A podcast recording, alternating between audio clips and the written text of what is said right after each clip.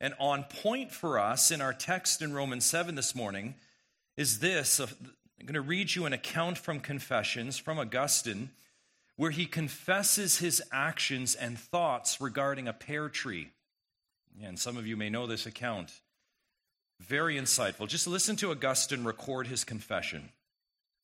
I quote There was a pear tree close to our own vineyard, heavily laden with fruit, which was not tempting, either for its color or its flavor. Note that. No temptation, the tree itself.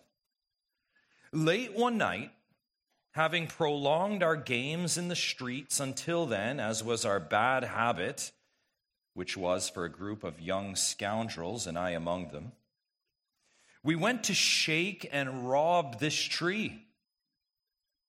We carried off a huge load of pears, not to eat ourselves, but to dump out to the pigs. After barely t- testing some of them ourselves, tasting them. Doing this pleased us all the more. Listen to Augustine. It pleased us all the more. Why? Because it was forbidden. Such was my heart, he goes on to confess.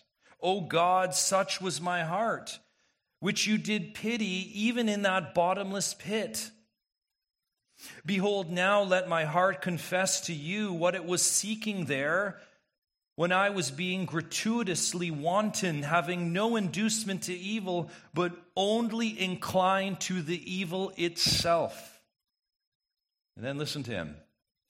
It was foul, Augustine says, and I loved it. I loved my own undoing. I loved my error. Listen, not that for which I erred, but the error itself a depraved soul falling away from security in you to destruction in itself, seeking nothing from the shameful deed but shame itself. End quote. You know, a number of things are very striking about Augustine's account, aren't they? Let's just go over them for a moment. Number one, when you hear Augustine, you realize this had nothing to do with the pears. Did you catch that? This has nothing to do with the pears. Nothing to do with the properties of those pears or those specific pears. Nothing about Augustine and his peers being very hungry for pears. It had absolutely nothing to do with pears. Two, this had, says Augustine, to do with the fact that the pears were forbidden. You see that? It's because they were forbidden. One imagines you can insert anything in place of the pear. Three, this act was fueled by the fact that they were unlawful and note it, and for that reason, Augustine loved it. You see that? Consider with me then, and we can do this, if the pears were not unlawful, if there was a sign in the yard that said, Come, take, eat freely, if there was no law against the pears, then we would understand that Augustine would not be aroused to sin, right? Based on his own words. So you might ask, is the problem here? I think I see the problem. Is the problem here defining what is forbidden? Is the problem law? I see what Augustine's saying. The problem is law. Some would say, as they hear that account and even think today, absolutely that's the problem right up to this very day, how many people would say, you know what the problem is with mankind? It's law. Too much of it, or we shouldn't have any of it. That's the problem law. That's the question before us, Westmount, as we begin this morning. And maybe it is a question you've been asking in this passage in Romans since the end of chapter 5. You remember verses like this. Maybe it provoked the question. Romans 5:20 said, "Now the law came in to increase the trespass." Maybe that question lingered into chapter 6 with verses like this, chapter 6 verse 14, "For sin will have no dominion over you since you're not under law, but under grace." And it is maybe the lingering question that returns to us in Romans 7 as we consider law in this chapter. Yes, it is the question. that would also be aroused after the opening. Remember in chapter 7, verses 1 to 6, which we looked at last time. And again, especially with where we left off last week, recall verses 5 and 6. Let's look at them. It says this For while we were living in the flesh, our sinful passions, aroused by the law, were at work in our members to bear fruit for death. But now we're released from the law, having died to that which has held us captive, so that we may serve in the new way of the Spirit and not in the old way of the written code. It would seem that the problem is clear there. Paul says, look at verse 5, our sinful passions were aroused by the law. Look at verse 6, he says, now we're released from the law, that thing that would have brought arousal in verse 5, and now we've died to it. In Westmount, the law Maybe you're thinking, as we've been tracking through these chapters and passage, maybe you're thinking the law sure can sound harmful, can't it? At this point, you're thinking, that must be what he is saying. Well, Paul understands that, beloved. This is living word. Look at what's in front of you. This is a living word. As such, a word that understands the human condition. such, Paul continues. Let's follow. Let's just pick it up in verse 7 with those questions in our mind. What then shall we say in light of all that we've just read? That the law is sin. There it is. By no means. Yet if it had been not been for the law, I would not have known sin, for I would not have known what it is to covet. If the law had not said, You shall not covet. But sin, seizing an opportunity through the commandment, produced in me all kinds of covetousness. For apart from the law, sin lies dead. I was once alive apart from the law, but when the commandment came, sin came alive and I died. The very commandment that promised life proved to be death to me. For sin, seizing an opportunity through the commandment, deceived me, and through it killed me. So the law is holy, and the commandment is holy and righteous and good. Let's pray.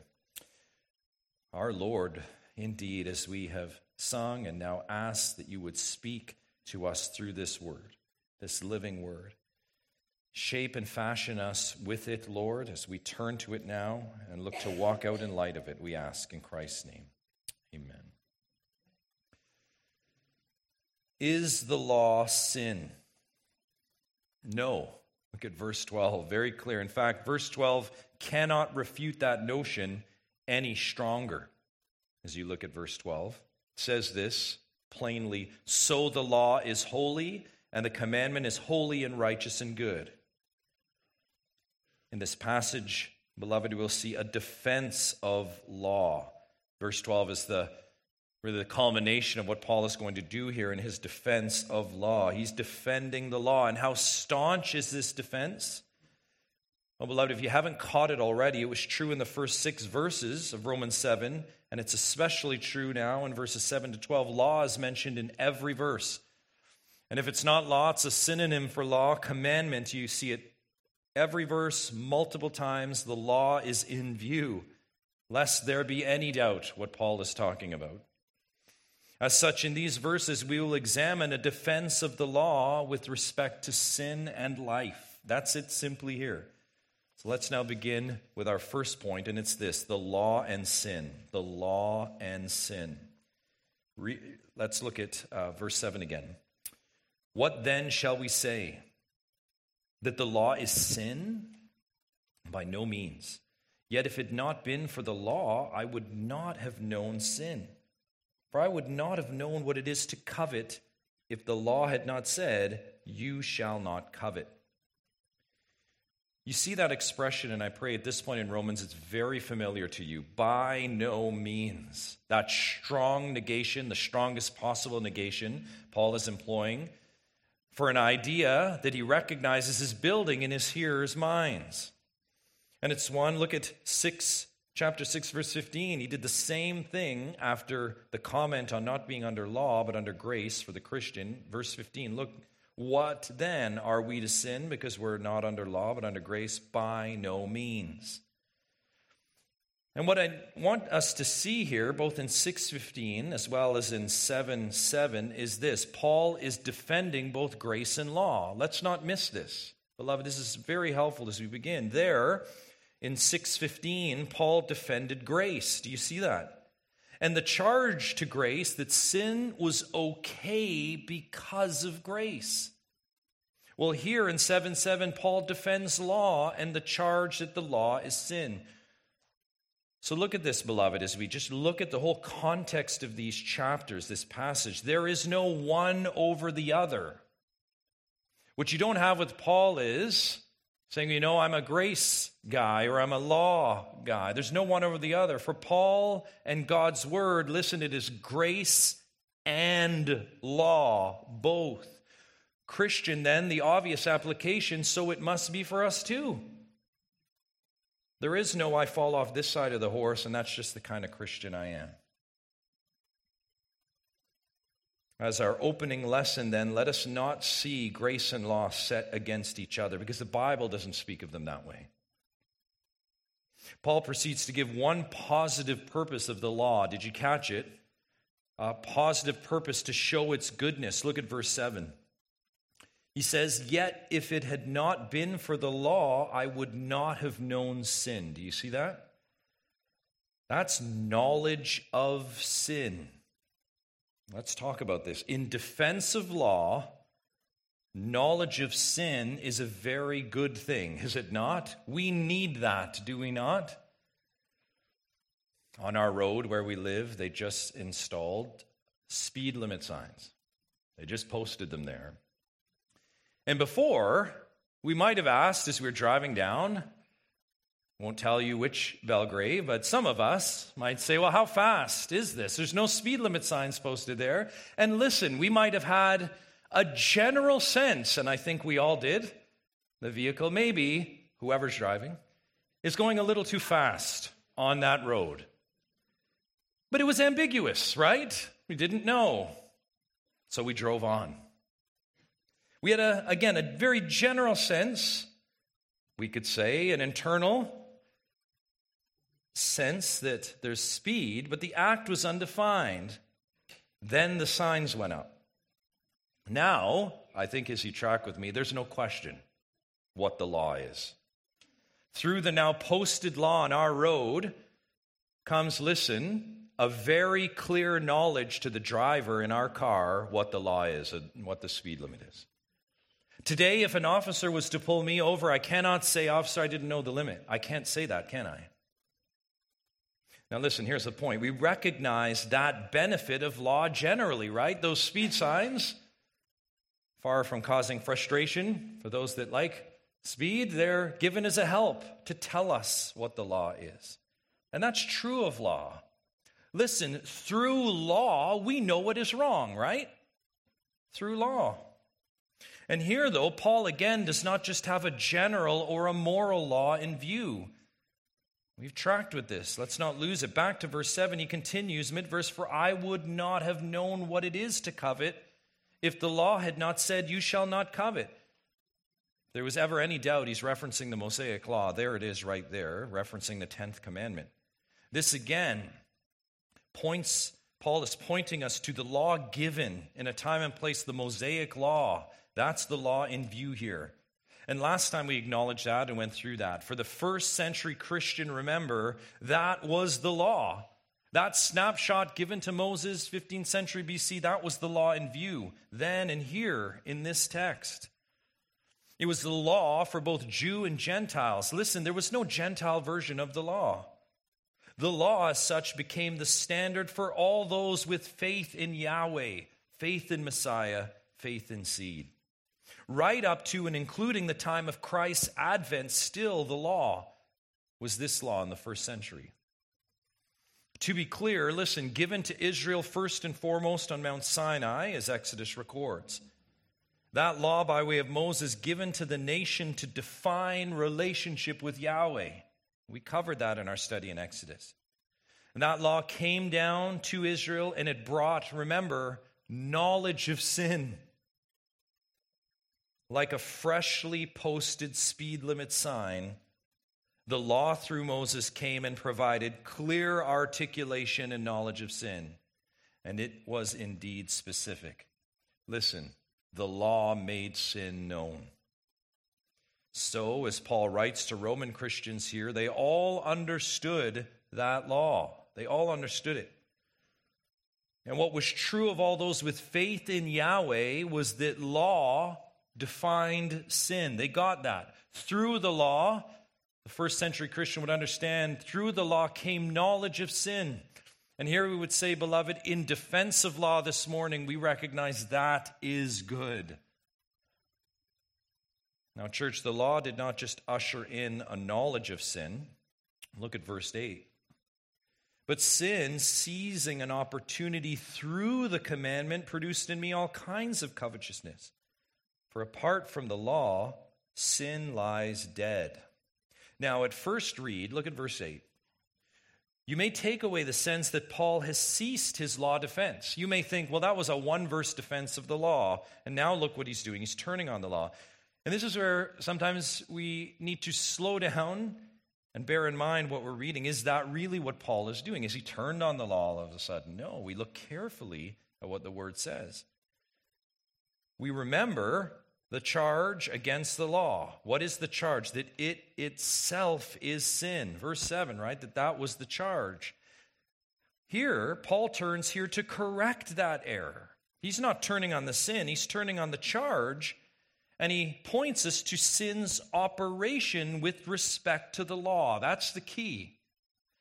He doesn't all of a sudden leave his defense in verse 7 and say, you know what, I'll grant you that, and yes, let's just go at the law. It's bad. No, no, no, no. We track with him. Paul says, in essence, listen, the law is not sin, but here it is, but sin does work through the law. See that? The law itself is not sin, but sin does work through the law. What does that mean? Well, let's first consider a parallel. Are knives bad instruments? Are they bad things? Are knives bad things? Of course they're not. In fact, they're actually good instruments designed to help us, are they not? From the scalpel to the cutting knife to the rope cutter, they're actually good instruments, aren't they? Knives are good things. But are they always used in good ways? No, of course they're not. The evil man, in fact, can see one of those instruments in his rage and seize an opportunity. Can he not? And the issue, of course, there is not the knife, but the man. Just like sin personified here by Paul, it looks at the law. This is Paul's point. Before we attack law, he personifies sin and says, Sin, like an evil man, looks at the law and says, Aha, I see an opportunity. And Paul continues to use the Mosaic law and the 10th commandment as an illustration. Look, he says, God has said, You shall not covet. And through that law expressed, sin sees and pounces. Paul says, Once law came, like that command, then sin was aroused in me. This, of course, was the point that we read earlier last week. Remember verse 5. Look at it again. Paul had said there, while we were living in the flesh, our sinful passions were aroused by what? The law that we're working our members to bear fruit for death. Now, let's not miss the point of defense here, because Paul is indeed defending the law here. And how is he doing it? Well, in cases like we just considered, like a knife, the sin too is not in the instrument itself. The bad thing is not the instrument itself, it's how it's being used and who is using it.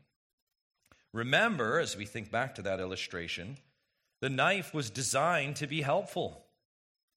And more, along with the defense of the law, God's word is also teaching us here something in verse 8. This is very, very important. And we learn this. We could say it this way, as F.F. Bruce helped us so memorably. He said it this way In this text, in Paul's argument in Romans, in chapter 6, 7, and 8, sin is the villain. Let's never lose that. So helpful. Sin is the villain. Don't lose sight of that. Sin is the villain, not the law. And like all villains, they use, they twist, they distort what is good for sin. For a villain, they seize opportunities. And for sin, the law is an opportunity. Consider with me the first recorded sin in Genesis 3. The first sin came by way of what? Through what? Law. The first commanded law by God in scripture is recorded in Genesis 2:16. Listen, it says this, "And the Lord God commanded the man saying, you may surely eat of every tree of the garden, but of the tree of the knowledge of good and evil you shall not eat, for in the day that you eat of it you shall surely die. That is law, garden law. And it's clear. Yet, just moments and verses later, we have this in Genesis 3, verse 1. Now the serpent was more crafty than any other beast of the field that the Lord God had made. He said to the woman, Think about this, with law freshly given, did God actually say, You shall not eat of any tree in the garden? Do you see what's going on there? Satan's attack in the garden came by way of the commandment. Satan's attack came by way of the commandment. Commandment game, sin saw it, Satan saw it, and pounced. There's my opportunity. Sin embodied in this account in the serpent seized the opportunity that law afforded. Sin there, and note this, in the garden worked through a good thing. Did what God say to Adam and Eve, would anyone consider that a bad thing? No. More on that in a moment. Sin worked through a good thing for an evil end. Such is Paul's point. In defending the law here, Paul makes clear the problem is not the law, the problem is sin. The problem is always sin. Sin takes the law and uses it to arouse, encourage, and produce all manner of sin. And this, of course, beloved, creates a tension within us, a tension in the believer, does it not? And we're really going to see this later in the chapter. This is the natural outflow of what law does. The, the believer, on one hand, and look at verse 22 by way of preview, the believer delights in God's law. That's what regeneration creates in us. We delight in God's law. As the saints did of old, I think of Psalm 119, just to name one. Ken read for us Psalm 19. But along with that delight, the believer also finds, verse 21, evil close at hand. That's the tension. And this is precisely the point Paul is building to here. I only give you that preview so we can fill in the argument in the next few weeks ahead. This is the tension that law creates. And here it is, beloved, in a body that still carries around unredeemed flesh. You see that? that that's the tension. We all live in it, believer. It's like a law war, and we're going to get into that in the weeks ahead. Now, before we get there, though, and before we leave this first point, there's one more clause that requires comment. Look at the end of verse 8. Paul says, For apart from the law, look at this, sin lies dead. Now, far from causing confusion at this point in the argument in Romans, this is the kind of verse I trust you look at and you're beginning to say, okay, yes, I think I'm tracking and I'm seeing. I remember that the believer being dead to sin does not mean we do not sin. I remember that. Then I remember that it means we're dead to sin's condemnation and power. That's what it means to be dead to sin. And I recall from verse 4 that we're dead to the law through the body of Christ. That's how we're dead to sin, through Christ. And thus, I trust we can say together as we track with Paul, we see the pieces truly coming together. The power of sin lies dead to us when we are in Christ. And in Christ, remember, we're dead to the law and thus dead to sin's opportunity through the law. We're dead to that because of Christ. That, of course, does not mean we no longer sin or we're no longer tempted. That's not what it's saying. But here it is it means in Christ we are able to say no to the serpent. In Christ, we're able not to sin, said Augustine, because in Christ the end of the law is embodied, Romans 10, verse 4. And as such, remember, Romans 5, we've undergone a transfer, remember, from Adam to Christ. And now in Christ, the power source and heart are radically different. In Christ, we desire not to rebel against the law. In Christ, we want to obey. And in Christ, here's the glory, Christian, here's the glory. In Christ, we can. We can. Praise God. In Christ, in Him, not under law, listen, sin lies dead because He embodies and fulfills the law and imputes that righteousness to us. Is that not a good engine? Now, we, following Jesus in Christ, we live out Christ, who is law's standard. He's the embodiment of the law. Far from shedding law, we're one with the one that embodied the law. Must make antinomian shudder at the thought.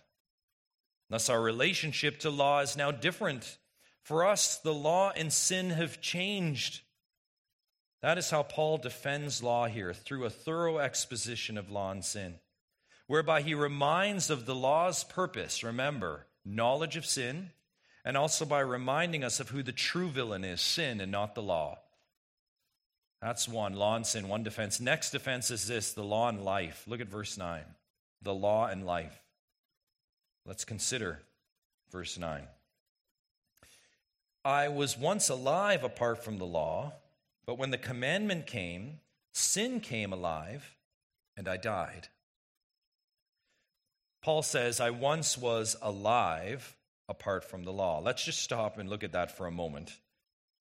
That expression must, if you're really tracking to any level here, must stop you for a moment. I once was alive apart from the law. Paul continues to communicate here almost like an autobiography.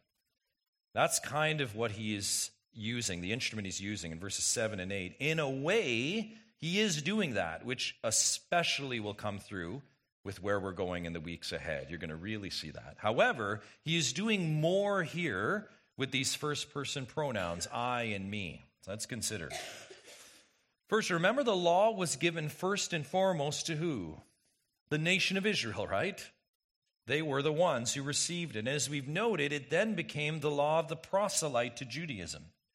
Then eventually the law of those, whoever those Gentiles would be as well, with faith in Yahweh. Well, here, through this I, Paul is standing in solidarity with his brothers the same way. For the Jew first, then the Gentile, and for those of faith, they were, in one sense, listen, alive apart from the law. Now, what does that mean? As always, we need to look at context. To, to understand what something means, we need to look at the context. Remember, with law came what? Knowledge of sin. Do you, right? We see that? That does not mean, of course, that sin was not sin before the law. Sin is sin, always, every time. But listen, before the law, remember Romans 5, the law, sin, before the law, sin was not counted or reckoned as it is under law. This we covered extensively in chapter 5. In fact, let me read you chapter 5, verse 13. Remember this. For sin indeed was in the world before the law was given. In other words, sin is sin, it was in the world. But, Paul says there, sin is not counted where there is no law. Very important. And we cover that. Sin is not counted or accounted before the law was given. Legal language here. Hence, after the coming of law, sin was counted. Sin was accounted, and there was a word for that we saw back in verse 14 of chapter 5. And what was it? Transgression. Transgression. Transgression, as we learned in Romans 5, is what brought the condemnation. And condemnation, as we've studied in Romans, is guilt under the law. That's what condemnation is it's guilt under the law. That's the key, beloved. And that condemnation under the law and that transgression is what brings death. So, simply, Westmount, Paul here considers his kinsmen before Sinai. Before the law was given, then, and they stood not yet condemned under law. Doesn't mean they didn't sin, but they weren't condemned under law. Not yet. In that sense, they stood alive. The law hadn't condemned them yet. Sinners, but not yet condemned by law. And when the law was given to them, what did it do? it killed them. It killed them, right? By condemning them. Thus, the end of verse 9, when the commandment, when the law came, sin came alive and I died. And I pray that makes sense.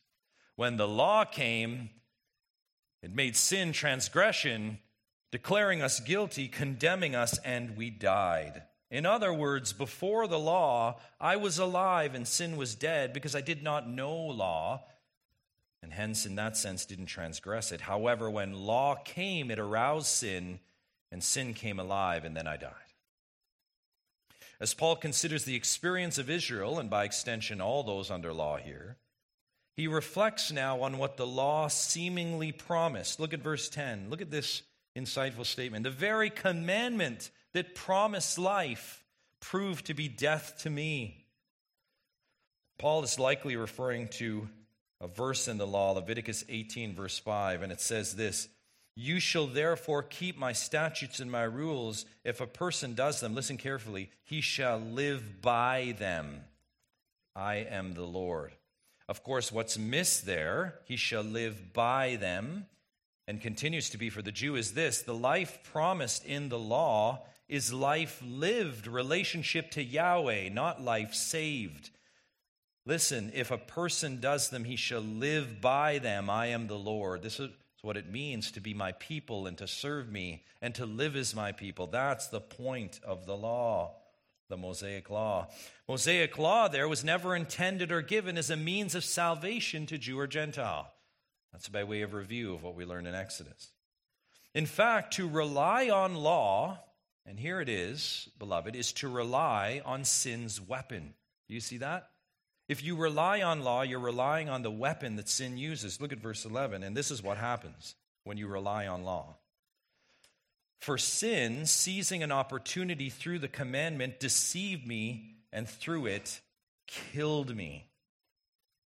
Now, there's just so much here in this verse, so let's just take a moment and think it through together. So helpful. Beloved, through the law, through the law, sin kills us. That's what the text is saying. Sin kills us through the law, and look at the manner in which it kills us. It deceives us. Do you see that? Sin kills us by deceiving us through the law. Now, that can sound very heavy, and you're just tempted to let go of all law when you hear that. But let's keep tracking. There's no greater weapon in deception through the law or by sin than through the law. And this is the way, friends, it's always been. This is not something new. Paul in fact, I would submit to you is very directly referencing what went on in the garden in this text because it's just so powerful. So let's turn there for help. Genesis 3, and let's look at what Paul is saying here come to life. How indeed can we say and recognize through the commandment sin deceives and kills? This is immensely practical for us, right? We want to Consider Eve's words just to begin in Genesis 3:13, "The serpent deceived me and I ate." Do you see that there? Same idea. The serpent, remember, and the serpent used what? The law. The serpent deceived me by way of the law, then we could say, and I ate. So, how does sin deceive and kill through the law? That's the question. And Westmount I would submit to you, we need to know this as we interact with law. So let's pull some principles out here. Number one, sin deceives through the law by focusing us on what is limited, not what is licensed. Let me say that again. This is very important. Sin deceives you through the law by making you focus on what you're limited to, not what you're licensed to. You know exactly what I'm talking about. You just want to focus on what you can't do. And this is exactly Satan's tactic. Remember what the serpent said to Eve. Look at 3 1. Did God actually say, You shall not eat of any tree in the garden? And what did he just do? He perverted that law. And not only did he pervert it, he focused on the prohibition and he amplified it. I don't know of a child, and maybe they're out there, I don't know of a child that exists that doesn't do this. When parent says no and limits something, says, well, my parent said I can't do anything, right? So we do. I did it all the time. And such deception always clouds and hides. Listen, such deception always, every time, clouds and hides the license of God. Is that not true? Every time. Focusing on the limiting thing, blowing it up, and what are you blind to? All the trees in the garden freely eat. And we got fixated on one. That's one. So, do you see? I, this is for all of us. This is how sin deceives and kills you through the law, causing you to focus on what you're limited to, not what you're licensed to. Two, sin deceives through the law by convincing us that we're missing something. Now I know what you're thinking here, right? Because we're all thinking it. Law comes and we're missing out. I can't do this, I must do that, and I'm missing out. Recall the serpent's retort to Eve. This is the ultimate fear of missing out. Look at Genesis 3, verse 5. For God knows, said the serpent, that when you eat of it, your eyes will be open, and here it is, so crafty, you will be like God, knowing good and evil.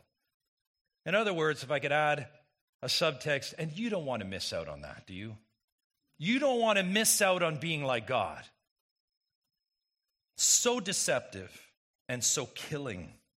This, beloved, is how sin deceives. It lies every time through the law by suggesting that in every law of God you're being cheated. Do not buy that lie. You are being protected. And note that double edged deception here, as we see in the garden. Eve, not only are you not God, or nor can you be God. Lie number one. Two, God is not preventing you and keeping you from something, He is protecting you. He's not taking you away from good things, He's protecting you from bad things. Oh, how we miss this with law. Yes, sin's deception misses the protection of law. In fact, look at chapter 2, verse 17, how this was missed. Eve, if you do this one thing with this one tree, you may have an allergic reaction to that fruit and break out and have an uncomfortable night's sleep. No, and I say it that way, beloved, listen, because we think that way, don't we? You will die. You will die. You will surely die. Emphatic in the Hebrew, you will die. Does God love Eve? Of course. Is he protecting Eve? Beloved, do not buy the lie that there's something you're being prevented from. Don't buy the lie that we're missing out on something. Believe the truth that God is protecting you every time under law. Brothers and sisters, do not buy it. You are never missing out on something when you obey. If I could put that in neon lights, I would. You are never, ever, ever missing out on something when you obey God. Three, sin deceives through the law by convincing us that we'll escape punishment. Oh, this is insidious, isn't it? We'll get away with it. We're going to get away with this one. Listen to the commandment and the serpent back to back chapter 2, verse 18, or 17, I'm sorry, you shall surely die. Chapter 3, verse 4, you will not surely die. Look at it again, beloved. Chapter 2, verse 17, end of the verse, God says, You shall surely die.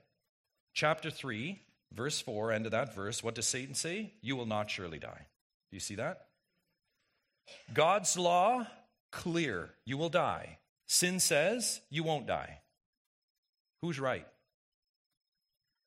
Beloved, that deception continues to this very day in the sins you committed this week. Is that not true? All the sins we did this week, and we all did that, that deception ran roughshod, didn't it? I don't know about that, God. I won't die. And it will continue to be the deception until Christ's second coming. See it, the bold faced deception of sin. It says, whatever God says, it's just not true. Now I can go sin. God's law says your sins will find you out. Numbers 32 23. You know what sin says? My tracks are covered. I think I got it. My tracks are covered. God's law says there's a price to pay. Exodus to Deuteronomy. Blessings and curses. That's what God's law says. Sin says, ah, I think I can pay that. That was Israel's issue, right? Thinking that under the law they'd be okay. Do you remember the rich young man? Matthew 19, 20, so excited, bouncing up and down before Jesus. Yes, Jesus, yes, Jesus, all these laws I have kept. I've lived law, now pay me. Remember the Pharisee in Luke 18 11, excited to declare his law work, arms extended. God, I'm not like the lawbreakers. I fast twice a week. I give tithes to all that I get. I get tithes regularly. I honor the law. I do, do, do. Sin deceives through the commandment by tricking us into thinking we can escape punishment. Here it is by our own sense of law keeping. I know you've been there. This is pure deceit. The reality is, our law keeping, or whatever we think we're doing, like the Pharisee and the rich young man, is a version of this. We pull out the scale and we say, you know what, Lord? I think I've actually kept more law than I've actually broken. So let me in.